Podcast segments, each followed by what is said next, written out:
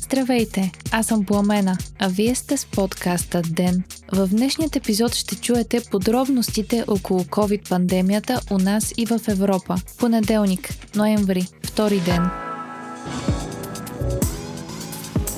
Ден си партнира с Метро в тяхната 14-дневна кампания с над 70 невероятни оферти. Днес за вас сме избрали телевизора LG LED 60UN71003. Това е огромен 60-инчов модел от 2020 година, който работи с 4K ултрависока резолюция с най-новия софтуер на LG WebOS.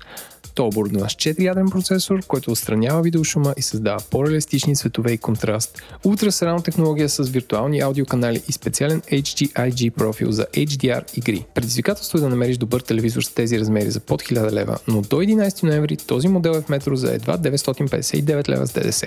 Повече за офертите може да видите на Metro.bg и в бележките на шоуто. Ден и Метро!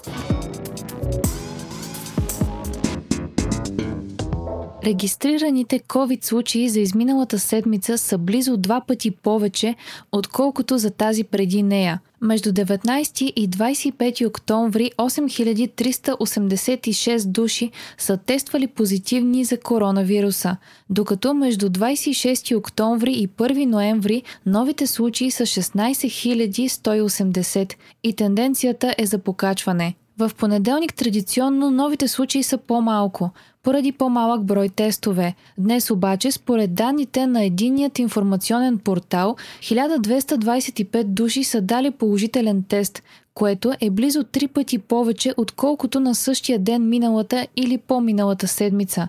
Направените тестове вчера също са били повече, отколкото се правят обикновенно. 5457 PCR теста в сравнение с 2257 теста от миналата седмица. В момента активните случаи в България са над 32 000.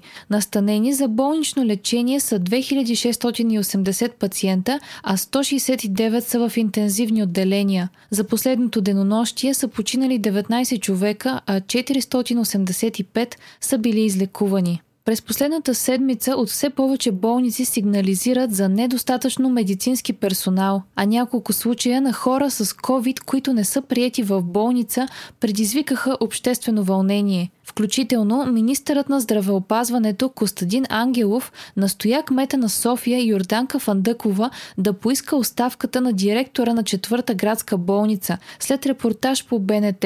Става въпрос за пациент с доказан COVID-19, който е докаран с линейка пред входа на болницата и на когото е отказан прием. Във фейсбук профилите си Ангелов и Фандъкова изразиха позиции, че болници, които отказват да разкриват легла за пациенти с коронавирус, не трябва да получават финансиране от здравната каса. На брифинг днес Фандъкова обяви, че няма да има нови ограничения в София, но заради случилото се миналата седмица е изискала алгоритъм за приемане в общинските болници и е назначена проверка. Здравният министр също направи изявление днес, в което обвини директорите на болниците в София, че не са направили необходимото за разкриване на COVID легла на тяхна територия. Ангелов заяви, че лично ще провери и санкционира болниците, които не са заповедта му да отделят поне 10% от легловата си база за лечение на пациенти с COVID. Беше взето решение болниците сами да решават как да преструктурират наличните легла, за да осигурят лечение на пациенти с COVID, без да съгласуват действията си с Националната здравноосигурителна каса. Целта е да се улесни административното обслужване.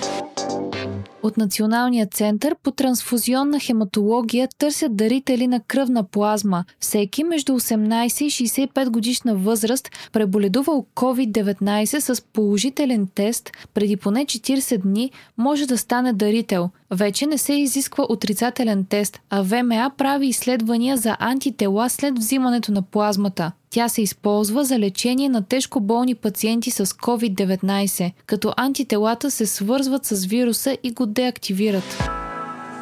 Над 2 милиона и 500 хиляди или близо половината от населението на Словакия се е тествал за COVID-19 в събота, първия ден от двудневната кампания за общо национално тестване, съобщи Reuters. Над 25 000 от направените тестове или 1% са били положителни, и тези хора ще трябва да се карантинират. Кампанията в Словакия цели да тества възможно най-много хора, с изключение на децата под 10 годишна възраст. Тестването не е задължително и е безплатно, но правителството ще наложи ограничения на хората, които решават да не се включват, като забрана да ходят на работа. Кампанията цели да забави разпространението на вируса и най-вероятно е провокирана от рязкото увеличение в случаите в последните седмици и страха Словакия да не последва съседката си Чехия, която има най-високата смъртност за последните две седмици в Европа. Резултатите от кампанията се следят и от други европейски държави,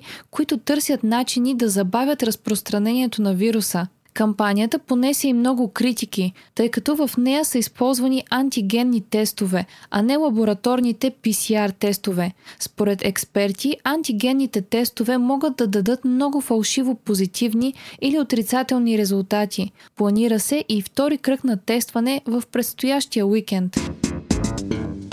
Още няколко европейски държави засилват противоепидемичните мерки. Австрия въвежда 4-седмична карантина – Затварят се хотелите, ресторантите, културните институции и увеселителните заведения и се въвежда вечерен час. В Германия от днес влизат в сила нови мерки, според които се затварят ресторантите, баровете, фитнес залите, козметичните салони, театрите и концертните зали. Във Франция супермаркетите ще затворят штандовете си за стоки, които не са от първа необходимост. В Белгия също бяха въведени по-строги мерки. Всички магазини, които не предлагат основни стоки, затварят поне до средата на декември. Работата от вкъщи става задължителна, а училищата са затворени до 15 ноември. В страната е в сила и вечерен час.